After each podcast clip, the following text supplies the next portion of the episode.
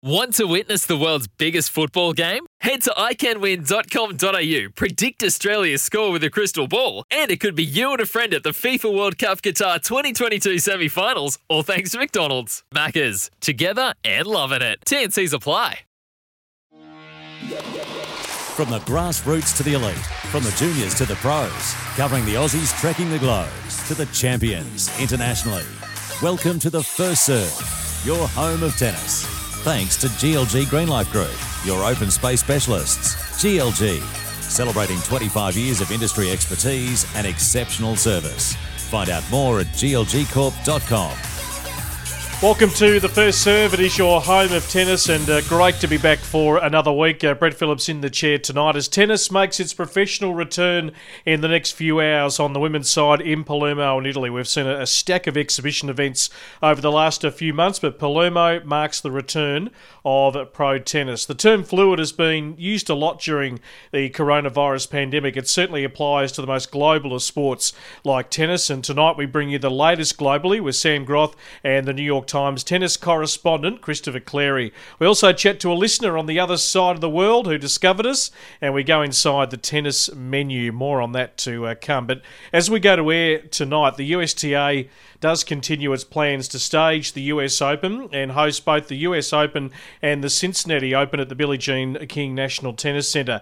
Entry list deadline for the U S Open is this week. From an Australian perspective, Ash Barty, Nick Kyrgios and Sam Stosur all confirming they'll be non-starters for New York. Alex De Minaur, our top Aussie male, on the entry list for Cincinnati. We're certainly getting mixed attendance responses right throughout the world, and that is where I did start my conversation with the two thousand fifteen Newcomb medalist and a regular on our show, Sam Groth. Yeah, we are, and I, th- I think that's going to be probably what's going to happen across the board, not just from the Australian players, but in general. I think until the U S D A and the U S Open actually releases their full plan, I think players are still waiting for that. Obviously, they've been given information, they've been given, you know, where the hotel is and how many guests they can have, but you know, they're still working with the authorities there, the health authority, the state of New York, to come up with this full health and security plan, which they're saying they're going to release, or they put out a statement saying they're going to release that closer to the event. Now, yeah. I think a lot of players are still going to wait for that exact uh, information dialogue to happen before they can make an educated decision. Now, people like Ash and Nick right now and, and Sam are saying, well, based on what we know, it's not safe enough to go. They've made a decision from that sort of broader information and from what they're seeing in the United States and, and in New York. But I think until we get the exact information that players, and I think right up until, you know, they have to actually get on a plane to go to New York, I think we're going to see people gradually drop out. But there's also other players who, like Naomi Osaka, weren't going to play the Western Southern Open, the first event that's being held in the bubble prior, that now sort of think that, well, things are going better than I maybe thought. And she's taken a wild card into that event, as have a number of top women players, and you got to think that that means that she's going to then go and play the U S Open. The interesting twist over the weekend is the Madrid situation now, because as we've yes. spoken about, this has been the sticking point, U S back to Europe, getting in, do we have to quarantine or not quarantine? And now it looks like, with the reports of the coronavirus outbreak in northern Spain, that it looks like Madrid is now going to be off the cards. That, that, that announcement seems fairly imminent. Well, that was the statements I was reading as well, and you know, they've been advised by the, the medical authorities there that this tournament shouldn't go ahead. Now, they're going to rely on the owners of the event and, and the tournament director to make the final decision. But when you're being advised that strongly that something shouldn't happen, um, you know, are the players going to have faith in the tournament if they do decide to go ahead, with everybody else telling them they shouldn't play? I mean, you can't imagine with what we're seeing, reading out of Madrid right now, that that event will happen. And you start to wonder then, if that event doesn't go ahead, well, then do more people say, well, I will go to New York because now I've got a week there to come back. If I have to quarantine, obviously, you know, it depends on what the rules are. But a guy like Rafa, for example, you know, now I've got a week to get ready for Rome and then for Roland Garros. Does that become more enticing for a player to then go to New York with that week's break? Well, it's almost a case now that, I mean, we see our own situation here going into stage four. I think I've heard reports in the last five or six hours that, you know, Britain is considering a tighter lockdown. How does that affect other countries in Europe? Maybe players are saying, well, this is our chance to actually earn some money, because yeah. who knows, the rest of the tennis year could be totally shut down. We've already seen what's happened in Asia. So you're right. I mean, there'd be a lot of decisions for the players to weigh up at the moment. Some, it seems more simple. They're just saying, no, I'm just wiping two thousand twenty. But for a lot of others, they're looking at the bank balance. They're looking at their life in general and thinking, well, it's a chance for me to actually get a few dollars in the pocket and I'm going to maybe take the risk. Yeah, that's, that's a great point that you make. And, and whether it's the right thinking or the wrong thinking, the U S, they, they thrive on their sports. We've seen the N B A come back in a bubble. We'll see the P G A Tour being played. They're going to play one of their majors next week. Yep. We're seeing these events start to come back in the U S. You just think that they think, well, we're going to go ahead. We're going to do it. And then the players, I agree. They're going to go, well, maybe this is my chance to actually play some tennis this year. I've put my hand up to play an exhibition. Great. But here's a chance to play a major. I think you'll find there'll be a lot more people go than we probably initially expected when we started having this conversation. I think a lot more players will commit to go. Yeah. So the U S Open at this stage is all systems go. Highly doubtful about Madrid. The Italian Open is now confirming no spectators in Rome, yeah. and the French Open still sticking with their plan of around fifty to sixty percent capacity, although that could certainly change. So it's interesting to see with the tour kicking off on the women's side this week. I mean, Palermo's put together a yeah. you know a pretty decent field. Uh, Petra Martic, Vondrousova, French Open finalist last year, Maria Sakkari, good talent. Kondaveit, Yastremska, Vekic, Mertens, really good players in that side, that top thirty. Simona Halep obviously was going to play Palermo. Out of that, she's likely to play Prague with Bencic, uh, Rybakina, you know, really impressive young player on the rise, and, and Lexington due to get underway next week with Serena and Venus, Sloane Stephens, Anisimova, Sabalenka, Konta, Kim Clijsters, the names mentioned in that field. Yeah, and I, I think I said it yesterday on the Today Show in the morning when I was on there. Craig Tyler and his team are going to be watching what happens so closely as well. You're thinking about a, a Roland Garros tournament there, they're going to have fifty or sixty percent spectators. Mm. They'll be watching and seeing how these other tournaments go, what they do well, what doesn't work. I'm sure there'll be a lot of, of thought and discussion, and you know they've got a lot longer to plan for an Australian Open here, and the players maybe will get a, a little glimpse in New York and maybe at Roland Garros as to what a bubbled tournament would look like. But you've got to think that with us being optimistic about getting tennis back down here at the start of the year and trying to kick off a twenty twenty-one calendar sort of in some sort of normal way, hopefully we get an A T P Cup, we get the events in, in Sydney and Brisbane and Adelaide and, and Hobart and everything that we do. But I know that Craig and his team, they're going to be watching these next few months extremely closely while forward planning for that January. Just one on, on Kyrgios. I mean, he's copped a you know, bit of criticism. I think a little unfairly copped a bit of a whack on the project uh, last night for just his style. I mean, that is the way Nick presents himself, either like it or not. And I, I don't always warm to it, and I've been open and honest uh, about that. But I'm, I'm trying to see the more holistic Nick over a period of his life, because we all change as we get older. And, you know, he makes a lot of sense in the last um, few months. But, but it's interesting, he was sort of having a, a whack at the players, but also saying the U S T A has every right to hold the event. I don't begrudge them holding the event. So I was a, maybe a little bit confused by the messaging, but that is the way Nick goes about it. He's made a stance and he told us all about it on the weekend. Yeah, and it was obviously a pre-planned statement that he came out with, and I think none of us thought he was going to go. I mean, it would have been quite hypocritical a little bit with how vocal he's been about not playing in these events, and then for him to go to New York, I think it was inevitable that he was going to withdraw. But I think it was, again, it was a constructed statement, but it's also smart because someone in his team, obviously, whoever put together, whether it was his agent or whoever, or whether it was Nick himself working with those people, but, you know, to acknowledge that some people do need these events to go ahead. The people working on them, everyone wants to get back to work. Now, whether that's playing tennis, someone working behind the scenes, people want to get back to work too. So him saying the event shouldn't go ahead, it affects more than just him and the playing group. It's a lot bigger than that. I think we always discuss the effect on the players. Obviously, they're the, the front-facing people of every event. But everything that's happening right now and trying to get tennis up and running again is bigger than just that playing group. It's about the whole sport, and the whole sport needs to get back on court. At some point, tennis has to start again, because otherwise it's going to lose that global interest, and we none of us want that to happen. Great to have Grothy with me opening up uh, the show and, and giving us his take. And after the break, we'll head to the U S to get the view on the ground. You can keep up to date with the world of tennis via our website, the first serve dot com dot a u. You can go back and listen to all our past live shows and our podcasts, Aussies Only, Crunching the Numbers, and our latest edition, In the Huddle, uh, produced by Study and Play U S A. Plenty of written content there as well, all part of our additional content to complement our show here each week. You can follow us on Facebook, Twitter, and also Instagram. We're here thanks to Top Agents Real Estate, servicing all of Melbourne. If you live here or looking to move to Melbourne once we get out of stage four lockdown and we become a little more appealing, looking to buy, rent, sell, or have that property investment managed, make contact with David and his team, nine five five eight four five nine nine or top dash agents dot com dot a u, and you can follow them on Facebook and Instagram. This is The First Serve, your home of tennis. The First Serve, your home of tennis. Thanks to G L G Greenlife Group, celebrating twenty-five years providing landscape, horticultural and environmental services throughout Australia. G L G, your open space specialists. G L G corp dot com. Welcome back to The First Serve, your home of tennis. Uh, each and every Monday night, Brett Phillips with you. A look inside the tennis menu, and we'll catch up with a First Serve listener on the other side of the world still to come. But Christopher Clarey is the New York Times tennis correspondent, a long-time international sports columnist. I run into Chris at all the slams. He jumped in the S C N commentary box with us at the Australian Open back in January. I caught up with him earlier this morning, just north of Boston, and asked him, could anything derail the U S Open going ahead from here? You know, it's a great question. I feel like we've been asking the U S Open question since the middle of March. I mean, since Indian Wells was canceled here in the States, it's been a big topic. Obviously, writing for the New York Times, it's been, you know, front and center for us for a long time. Yes, I do think there are things that could derail it. I think it would take a, you know, a major resurgence of the pandemic, some sort of national uh, emergency or crisis beyond what we have now that could make it impossible for people to get from state to state. Those kind of things could potentially derail it closer to the, uh, the program start date, but I think that's unlikely now. I think we're going to see a, a U S Open, in my view. I've been feeling pretty confident about it for a while. But yeah, I mean, I think nothing is sure. We saw with Indian Wells. I mean, yeah. Until the eve of the tournament, nothing's really sure, because if an issue arises, and this thing can go quickly, as you in Melbourne and Australia know too well, and we certainly know in the States because we're still dealing with it in a lot of the country in, in a pretty major way.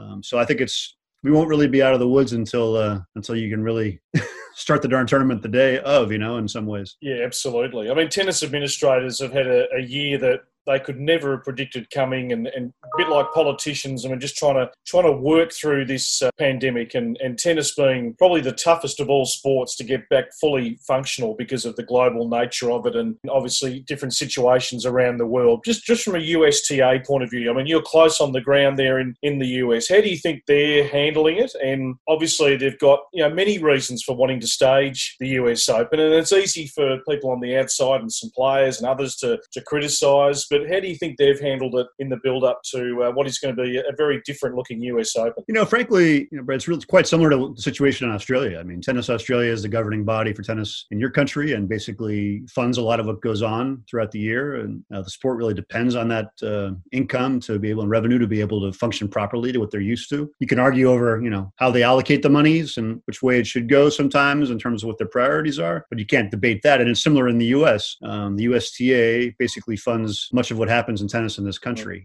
And so that the money that they can preserve, and they have a very big, you know, and good television contract with E S P N and the international broadcasters, they can preserve a lot of their income. So if they feel they can do it safely and not damage the image of tennis, basically get, I think, a representative field, I think they feel it's worth doing. And I, I give them a lot of credit. I really do. I mean, there's been a lot of critics, obviously, you know, you shouldn't be thinking about this. This isn't appropriate. Look around right now. I mean, you got the N B A starting in the U S, the N H L, our hockey league is starting, Major League Baseball, for better or worse, which is going from stadium to stadium and city to city. It's having a big problem, but they're starting. So I don't see why tennis shouldn't try if they have a controlled environment. But it's going to be, you know, it's going to be tricky, and the field will not be full. We know that already with the Ash Barty situation. Yeah, it's been interesting to read some quotes. I just got one here. I was reading from Andy Murray on the weekend. You know, I've missed it, missed it a lot. The situation I've been in the last few years, I've not had an opportunity to play many slams. I don't know how many I have left. I'm willing to take a risk and go and play. I mean, there's probably two types of people in the world. There's the risk takers, and there's the more conservative people who don't maybe take that risk. And obviously, the fields are going to uh, start to take shape, and we've already, you know, heard the names that haven't got on the entry list at Cincinnati, and whether that flows on totally to the U S Open, we'll uh, we'll find out in, in the next uh, few days. But players would fall into both categories: those who are just not prepared to go there, and there are those, as the independent contractors that they are, who just want to get back out and do what they love, but also start to earn a living again. I think that's right, and I think with the uncertainty about next year as well, um, and the end of the season, I think uh, Madrid tournament, which is a big tournament for the men and women, and it's been rescheduled to September, is likely to be canceled now based on government edicts or government advice anyway. So they're going to be not too many paydays for players. So this is one that looks like it's a pretty sure thing, and it's a good payday. So you have the categories of people who, you know, are risk takers or not, and you have the categories of those who really need the money and those who don't. So it's that situation as well comes into play. And a lot of tennis players, I mean, you're pushing along five months now. You got people to pay, you got physios, you got coaches, you got uh, rents and apartments and things like that around the world. This is, it could be getting tough for players. So they need to be able to get some sort of solid uh, income too. So just just on the Madrid situation, obviously that's really come to light in the last few days, and it, and it seems likely, just you know, reading all the reports with that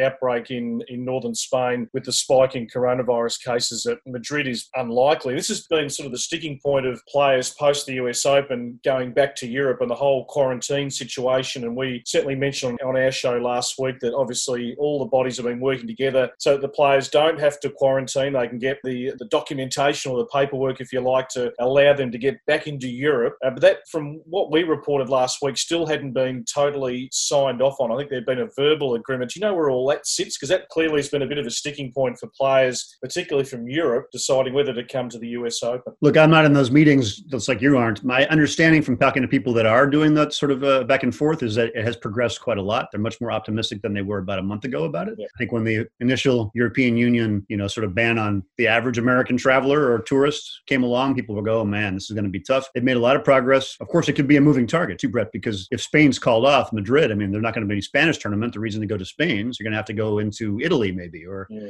or right into France to get ready for the French. So I think there's a very good chance from what I'm hearing that the there won't be a, an, any kind of quarantine for people coming out of the U S Open bubble, for lack of a better word, into Europe. And I think that'll be helpful to getting their field. And I also think that if Madrid, as looks likely, is canceled this week coming up, um, you're going to see other players who might have been on the fence about the U S Open going, well, I better go yeah. get myself a tournament and get over there, and I'll have time no matter what to come back to Europe and play the French Open, if they do indeed have that. Well, of the biggest names, Nadal, he's on the entry list for uh, Cincinnati, but there's, you know, this huge school of thought from what we've been seeing in terms of his practice and so forth, and we know how dominant he's been at the French Open, that he was always unlikely to come, and then there's a talk of Djokovic, whether he's going to come or not. What do you expect uh, of those two? Do you think they'll get to New York? I think, unless there's a major change here in the situation in public health in the New York area, or something changes in terms of the travel situation, I think you'll see Novak in New York. I really do. Rafa, I still think is unlikely, but I don't think it's out of the question, partly because of what's happening with Madrid, but I, I would be surprised to see Nadal come to uh, to New York. But Novak, I think, from what I hear, you know, it's a lot of communication back and forth, and I think after what happened with his Adria Tour, perhaps he's ready to come over and help out the sport again in some ways and kind of get himself back out there and, and support the general effort. He's been a big part of this in many ways, this whole uh,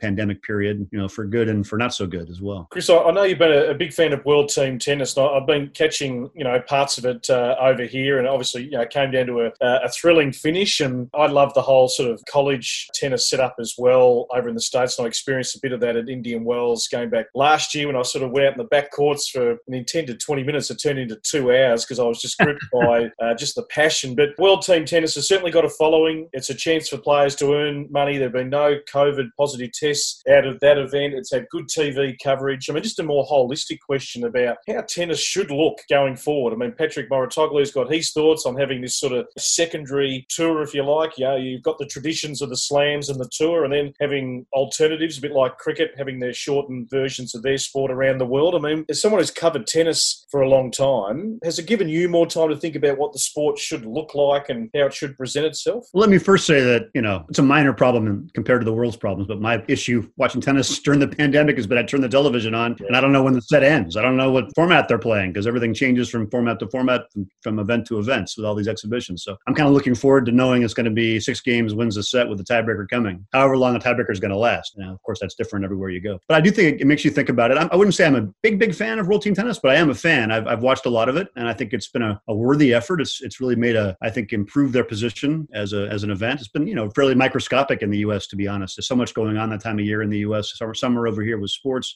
Right. Because of the situation, it's had a a window to be able to get some more coverage, and it's done that. It's basically, uh, you know, very American-centric in terms of the players, in terms of the exposure. But the spirit's been great. I give them a lot of credit for taking on a big challenge and basically making it work. I don't know how extensive the testing was in the whole World Team Tennis community, but I know within the player group and the, the core group, it was it was quite well done from what I hear. And they obviously were occupying a hotel that was actively being, you know, occupied by other people as well. It was a big place, the Greenbrier. It's got a lot of outside guests. So it was a complicated uh, environment to manage. But as far as your question about the sport itself, it does make you wonder, because World Team Tennis is, maybe people don't know in Australia, but it's you win their five matches. Each match only lasts to five games. So it's very quick hitting, a couple hours for a match, and you get a bit of everything in tennis. It's kind of a smorgasbord. Women's doubles, mixed doubles, men's doubles, men's singles, women's singles, all kind of boom, boom, boom. And me, I'm a big fan of traditional best of five duels and the big marathons of Novak and Rafa not being able to stand after their Aussie Open final and things like that. But it makes you think that, you know, this is maybe uh, something to explore more and more, this idea of maybe not in the biggest events yet, but as some of the smaller events, this quick hitting sort of style, because it just gives you not much time to kind of wander off. It, it's all it's all impactful, and it's got a lot of good spirit too. Tennis, like all sports, has got to keep staying ahead, don't they, in terms of uh, the product and, and capturing uh, particularly those new viewers. Can I ask you, Chris, are you a fan of Nick Kyrgios? Do you like Nick Kyrgios, or you, where do you sit with Nick Kyrgios? He's, I mean, obviously a fascinating figure for us. He's come out on the weekend. He's done a, a viral video. I'm not going to the U S Open, stated his reasons. Yeah. He's been having this social media back and forth banter with uh, a lot of players, particularly those involved in the uh, Adria Tour. He's a fascinating figure for talkback radio over here. Easy to criticise. Then there are those who just love the fact of how individual he is and that he does express what he really thinks, because most sports people don't tell us what they, they really think until they maybe write a book, uh, post their career, or uh, jump in the media. But where do you sit on, on Nick Kyrgios? Because he is one that fascinates journalists and broadcasters all over the world. You're a journalist. I'm a journalist. It's not my job to like or not like Nick. And I, I wouldn't, I don't think I I could say I like or don't like Nick. I mean, I, but I do feel like ultimately, if he can avoid some of the early things that happened in his career where he basically, I thought, turned some matches into shams, lack of effort, I think the very integrity of the game is affected by that. And I think that's, that's very negative. But if he can avoid that kind of behavior, and he largely has in recent years, I think he's very good for tennis. And I think anybody who knows the game, people I respect who have been around for forty, fifty years, much longer than I have, I'll look at the guy's game and, and they're still gaping at it going, my goodness, what can, what can he do out there? It's amazing. So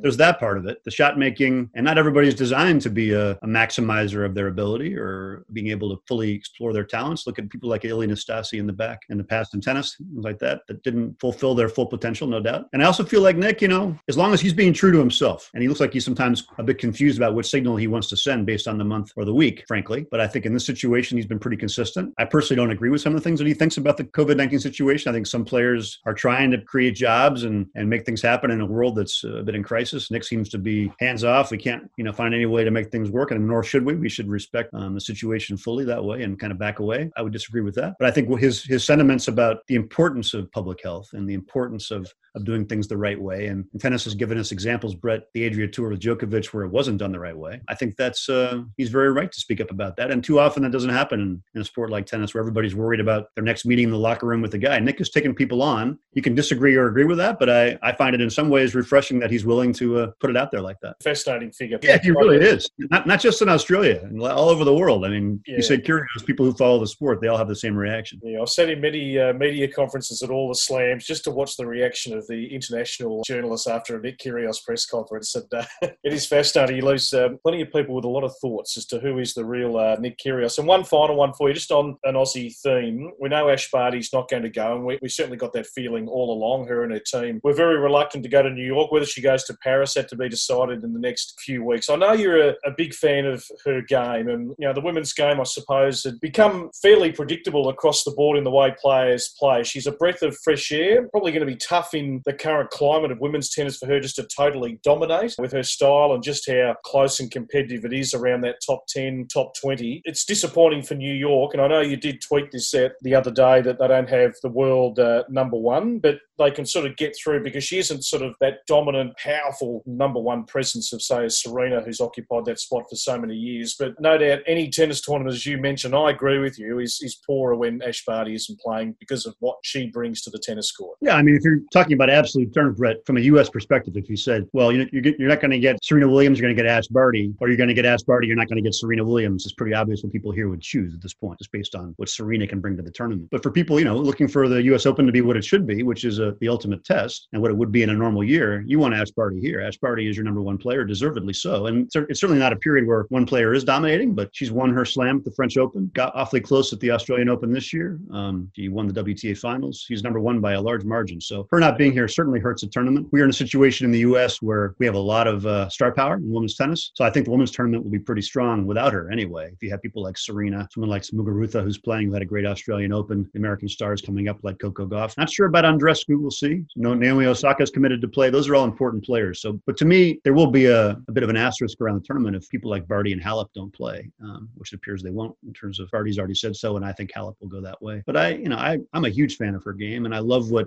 she represents, which is the all-court style, use of, you know, change of pace, spin, thinking out there. Yeah. And I do think if she can solve more and more of her big match issues, she's done a good job so far in recent years. She's number one, but even get better mentally in some of those situations, a bit like Federer did during his career. She has the goods and the ability to win a lot of big titles. She will not just be a, a one-slam wonder in my view. Thank you, Chris. Stay safe in Boston. Uh, we'll see how the week unfolds as we keep using the term fluid with this whole coronavirus. What happens today could be very different tomorrow. We'll wait and see. But right now, it's a tick for the U S Open to proceed, and we'll see what the next uh, ten days to two weeks looks like. Thank you for joining us. We're thinking of you all in Australia. Hope everything goes all right. Great to catch up with the voice of Christopher Clarey, the New York Times tennis correspondent. You can follow Chris on Twitter at Chris T O P H C L A R E Y. Yarra Tennis Coaching, Melbourne's award-winning coaching program, has been at Eaglemont Tennis Club since two thousand two. A shout-out to Shane Scrutton and all his team. They've been great supporters of ours.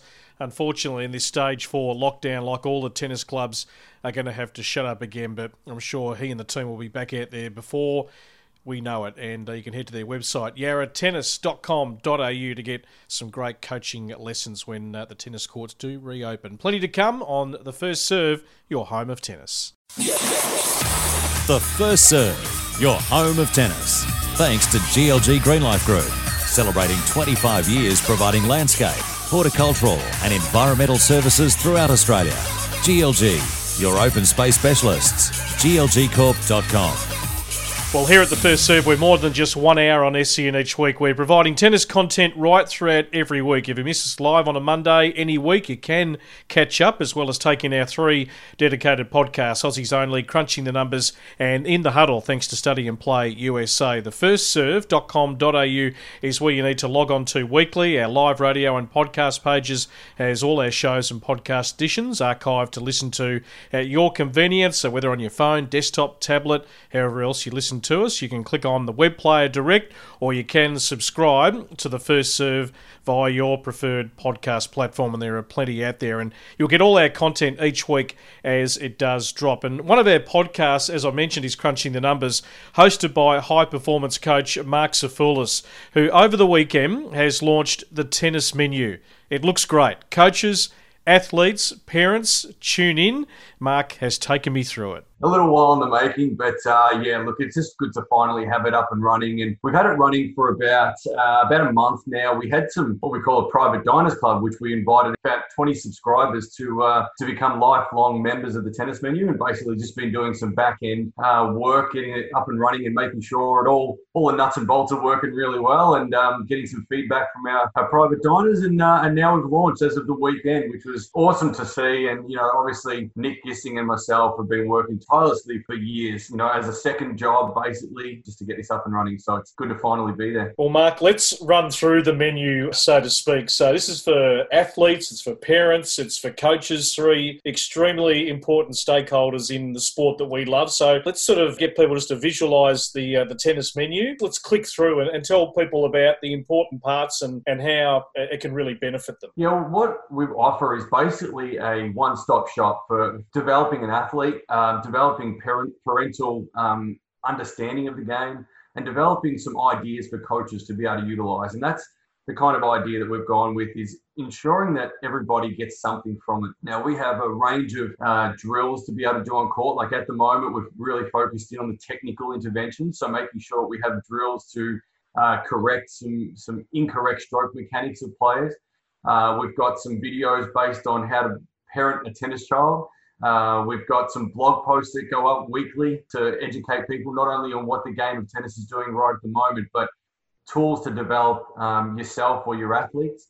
Um, and it's literally going to evolve as time goes on. We've, we've got so much in the making that we want to have, from uh, tactical drills to, uh, to perceptual-based learning. Uh, we're going to have some coach education platforms on there. We've got sports science experts that are uh, e- educating people on the, the holistic approach to programming an athlete. Um, and if you think about a tennis lesson, so, you know, most tennis coaches will charge between ninety dollars to one hundred fifty dollars an hour, say on average. Uh, we're looking at ninety-nine dollars uh, for a year subscription to basically uh, to have all the tennis needs that you need. Obviously, then you add on some some tennis science, which is there as well as an addition. But for under sort of one hundred fifty dollars, two hundred dollars a year, you basically get access to a full-time coaching staff and sports science network. And uh, we're going to continually grow it and develop it. But it's just um, it's just something that I wanted to do, to be able to uh, let people into my, my brain, really. And yep. I wanted to just take everything that I've learned over twenty-five years in coaching nearly and, and put it into an online visual platform. It, it sort of suits uh, the time that we're in, Mark, is that all of us are a little restricted, and obviously the world of tennis. So here in Melbourne, we're going to stage four, so that affects what you do, and, and so many tennis clubs and coaches around Melbourne not to be able to physically uh, get out on court, but we're learning just in general day life. I mean, you and I are They're talking over Zoom here and Microsoft Teams. We're learning all this technology to still keep the conversation going. The tennis menu is something that people can, you know, put in their back pocket. As you say, pay the subscription wherever they are around the world, depending on what they can do. They can they can access material that can keep developing them on this tennis journey. Absolutely, one hundred percent. So we've got uh, six hundred tennis drills online at the moment, and there's two hundred mobility, flexibility and stability activities from Limber with Lauren. Uh, Shane Leonage, my co-host of the Crunching the Numbers podcast, he's uh, put together ten of the, uh, some of the most important data statistics in the game, and we break that down and how to utilise that practically on the court. Um, he's going to be adding to that week in, week out, which is which is super. So it's all there at your fingertips to be able to learn and develop. And that's, you know, over time, I've, I realized that you can only coach so many people face to face. But when you go to an online platform, you have the ability to reach so many people. So we've got uh, some of our subscribers are from Finland. We've got America. We've got we've got New Zealand. We've got uh, through Asia. And it's amazing to already have subscribers all over the world. And uh, it's it's exciting for me as a uh, someone who has grinded the twelve-hour days on the tennis court to be able to now sit back and go, well, here's my ideas, guys. Have a look at them, and, and hopefully you can learn something from it. So it, it's more of a stimulating thoughts package, which is, you know, what I wanted to do is to create ideas for people to really think about what they're currently doing and be able to remodel and rework what they've currently got to be able to help themselves become better at whatever field they're in. What did you think the sport was sort of crying out for? Because you've got your coaching philosophies, and, and we, we see that come through when people listening to Crunching the Numbers with you and Shane each week, and we really get a, a, a feel for how you coach and how you uh, think about uh, coaching, and, and that can vary right across so many coaches uh, around the world with their own philosophical ideas. But in creating something like this, what was maybe the trigger, if you like, to putting something together like this? Yeah, it's a, it's a really good question, because it was, I, I go back years. I've been doing coach education throughout Australia and all over the world for the last fourteen years. And literally the question I get asked is, do you have a drill for this? And do you have a drill for that? And what kind of drills can I do to create this? And that was a question I constantly got. I always get emails and Facebook messages and Instagram messages to say, well, do you have a drill to help me with this? And it comes to think of it, and I was like, well, I've got so many activities, but in my own brain, I can't keep them all there. So I was like, well, I need to jot them down, and then I need to put them into video form so I can show people what activity they could utilize to be able to help people out. Um, and we've got, you know, so many uh, problems in the game, from technical, tactical, physical, psychological, uh, from scheduling, from travel, from whatever it might be, you know, how, how to schedule your, your whole year. And I thought, you know what, if I can put this into video form, yep, I can actually help solve so many people's questions in one. And that was the, the thought process, was let's just jot a few ideas down and video a few drills. And then when I got together with Nick Gissing, who's brilliant at the, at the technology side of it, he said to me, oh, I think we can do more with it than just putting drills together. So it evolved from there, and we've just continued evolved it. We've got some great people on board to help us out, and yeah, hopefully we can. I think I've got two and a half thousand more drills to film, so Nick doesn't like me at the moment, but um, there's so much more to add to the to the database that um, I'm just going to keep keep adding it and keep supplying new ideas for people to help help them improve. So I get the athlete side of it, I get the coaches side of it, and I've always felt, I mean, just having been involved in community sport across uh, the journey, that we don't often maybe do enough in the parent space. And as we know, in the tennis journey, the parents are a huge part of it in an individual sport. They're right there, and some of them are coaching directly, and others are putting the faith into coaches outside of their family sort of inner sanctum. Just tell us how you've come up with the sort of parental concepts and, and the key messages there, because that is so important. If a player is going to actually forge a career, to have the structure around them to be really, really sound. Uh, it's, it's one hundred percent needed, is because the parent spends more time with the athlete than the coach.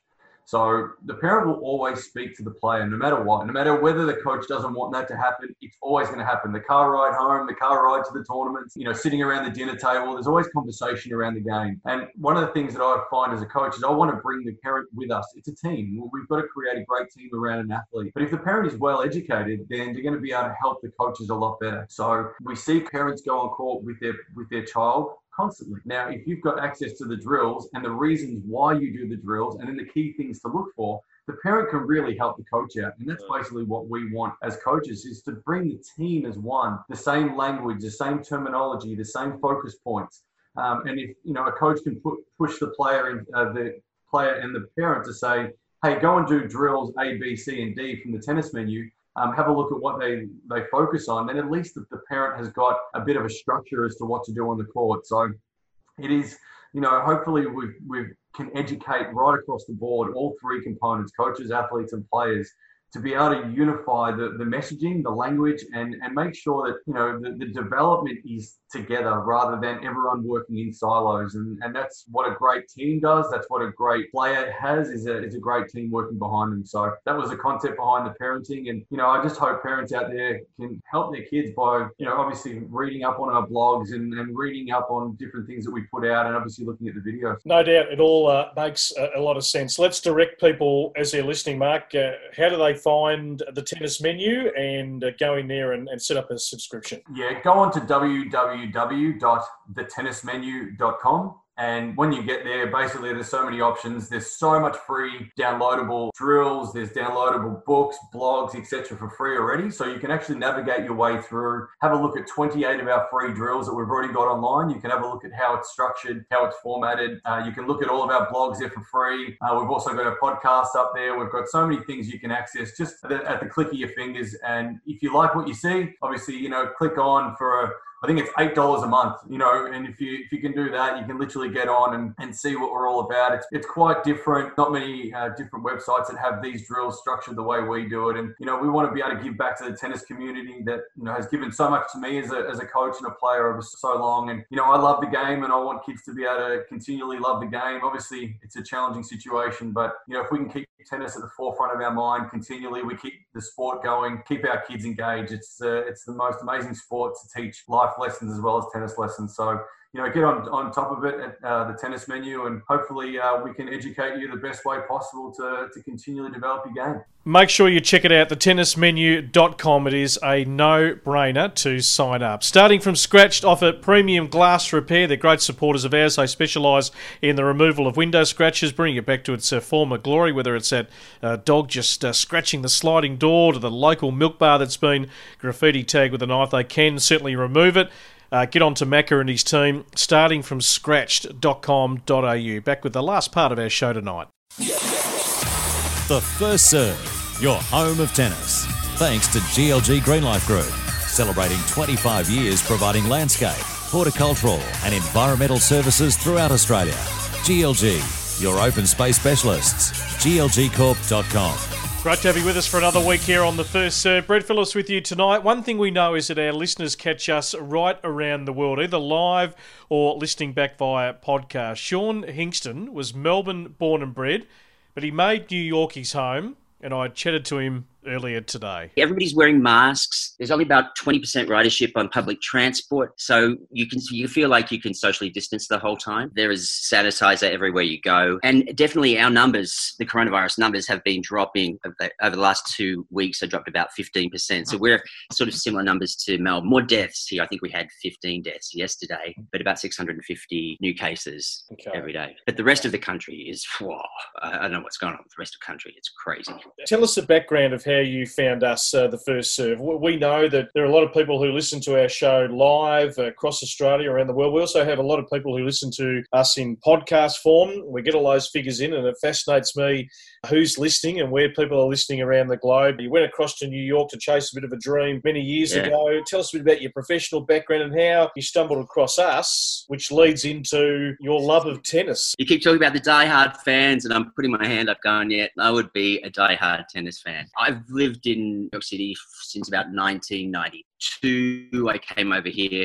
I'm an actor. I do a lot of musical theatre and T V and film, and um, I had a lot of luck pretty pretty uh, quickly. And so uh, it was a pretty good sign that I should stay, and I've built my whole life and career here. I mean, I spent half of my life in Melbourne, now half of my life here, but I've always been a big tennis fan, and uh, I found you guys. So I'm always scrolling for tennis news everywhere, you know, across the internet. And when I found, I found like a Twitter post or a uh, Instagram post of you guys and started following following that, I think, and the podcast immediately after that. Yeah, but I, you know, I, I I have some funny ten- tennis stories about meeting. See, as an actor, I meet a lot of celebrities, right? A lot of actors, and that's fine. I can get along with fine, no comments. But if I see tennis players, I kind of I lose I lose courage. And I had I had that experience with Boris Becker and with Kim Clijsters, you know, trying to say hello to them and then just totally just totally losing it. Yeah, but um, they uh, I have such a an admiration for the athletes that uh, play tennis. They're they're incredible. The Open, love going to the Open, and actually when my daughter was played tennis through high school, and all of her high school matches used to actually be at the tennis centre. So I've been there with massive crowds, and I've been there when I've been the only person on the grandstand while my kids play. Aussie Open a couple of times, Davis Cup final in Melbourne in two thousand three was one of the highlights. Also been to the Brisbane International and Miami Open. Um, but yeah, definitely the U S Open pretty much every year as a group. I've got friends and we, we all go together, and my daughter loves it too. And the great thing about the U S Open, of course, is they put all the Aussies on the outside courts for the first two days. You get to see them all. One, like you, you sort of keep, you've got them on all, so you can run around and, and see them all, which is great for those first two days when everybody's got to play. It's uh, that's a great thing to do. And the other thing that uh, you and I have discussed in a bit of correspondence is our connection with the Fitzroy Football Club, because that's still very deep in my heart. I've got my Fitzroy scarf in the office here, which just reminds me of my great love for Fitzroy. And of course, your grandfather, Eric Hingston. I mean, when you told me the surname and I linked it all up, and when you think back to Fitzroy in the nineteen eighties when they had a really, really good team and they were playing great footy, and here's a little trainer who was part of that, always waving the white towel. He'd be right in amongst it, never missed a game. The uh, home games at the Junction Oval, we'd Gran had set the cushions out for all the five kids and we'd all turn up and sit in the members' stand with her and watch Gramps down there running on and running off, and uh, that was the most exciting time of my life, that, that A F L stuff. I'm so thrilled that now I can see A F L here on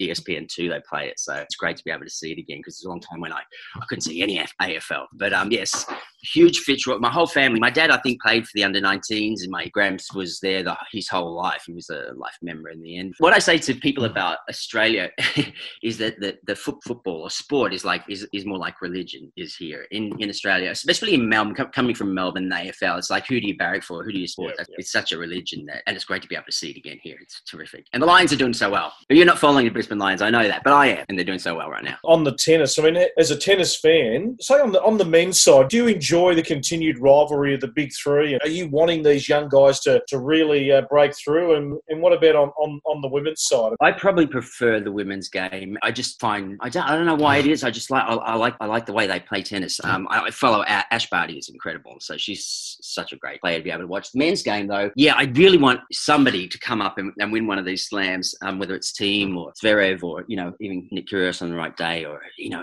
I love what's going on with Australian men's tennis right now and women's tennis. The men being at the A T P Cup, I was there for Australia versus Canada, that particular day in January. That was such an exciting time to see Australian tennis in full flight. You know, De Minaur and Millman, oh, it was so great, so great. But I've, you know what, I know Sam, of course, is your co-host, and I've managed to catch a few of his matches over the years at the Aussie Open, at the U S Open, at the Miami Open. Watched him play a lot. Big booming serve. I loved that the year you played with, uh, played mixed doubles with Sam Stosur. That was pretty exciting at the Aussie Open that year. Maybe it was his last year, I think.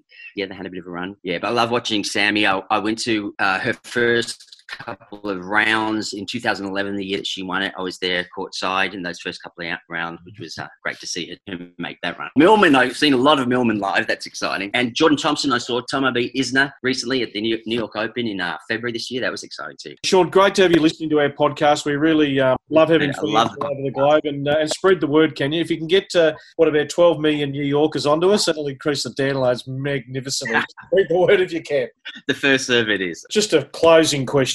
Donald Trump. Are we going to have four more years of Donald, or can uh, Sleepy Joe, as he's referred to, can he can he just galvanise everyone and oust what has been the most unconventional, unbelievable president we've ever seen? He's disgusting. I don't know what's going to happen. You know, I've met Joe Biden. He's not so sleepy, and he's a really tall guy, and he thanked me. He thanked me because I, I became a dual citizen of Australia and the U S. I actually, yeah, he's a great guy, and I think he could do a great job. Trump is ridiculous. I mean, come on, every day the lies, the he's he's like a sad fool on the hill at this point, just rotating. I honestly believe that last time, Putin in the election, Putin, the Russians, obviously the Russians had a lot to do with it, but they infiltrated fifty electoral offices, one in each state, one of every state. So th- that's going to happen again. So the question is how much they can, the vote could go ahead, that the election could go ahead and uh, get some kind of honest result with it. It's going to be really unusual. And then what will Trump say if it's a bit touch and go? He'll he'll call emergency powers. Anything could happen. I think it's going to be, every model they, they do comes up with uh, rioting in the streets, so, or protesting in the streets. So it, it doesn't look like it's, um, hopefully it'll all turn around. Great to catch up with Sean Hingston in New York City and the borough of Brooklyn there, a First Serve fan. Let us know where you're listening around the world. Send us an email to the first serve sen at gmail dot com. the first serve sen at gmail dot com. Give us your background.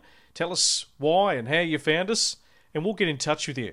We'd love to get you on the show. Thanks to one hundred Words, they're a network of active local communities with the aim of improving men's mental health and reducing male suicide. You can check out their great work at one hundred words dot com dot a u. They do some uh, really great work, and there's a lot of people really doing it tough during uh, particularly uh, the lockdown here in Melbourne. But tennis continues to be certainly watch this space. Follow us at the first serve dot com dot a u and on our socials, Facebook, Twitter and Instagram. We'll chat to you in a week's time here on The First Serve. G'day, Mike Hussey here. Get on board Australia's best fantasy cricket game, K F C Supercoach B B L. It's fun, free and easy to play. Play today at supercoach dot com dot a u. T's and C's apply. New South Wales authorisation number T P slash zero one zero zero five.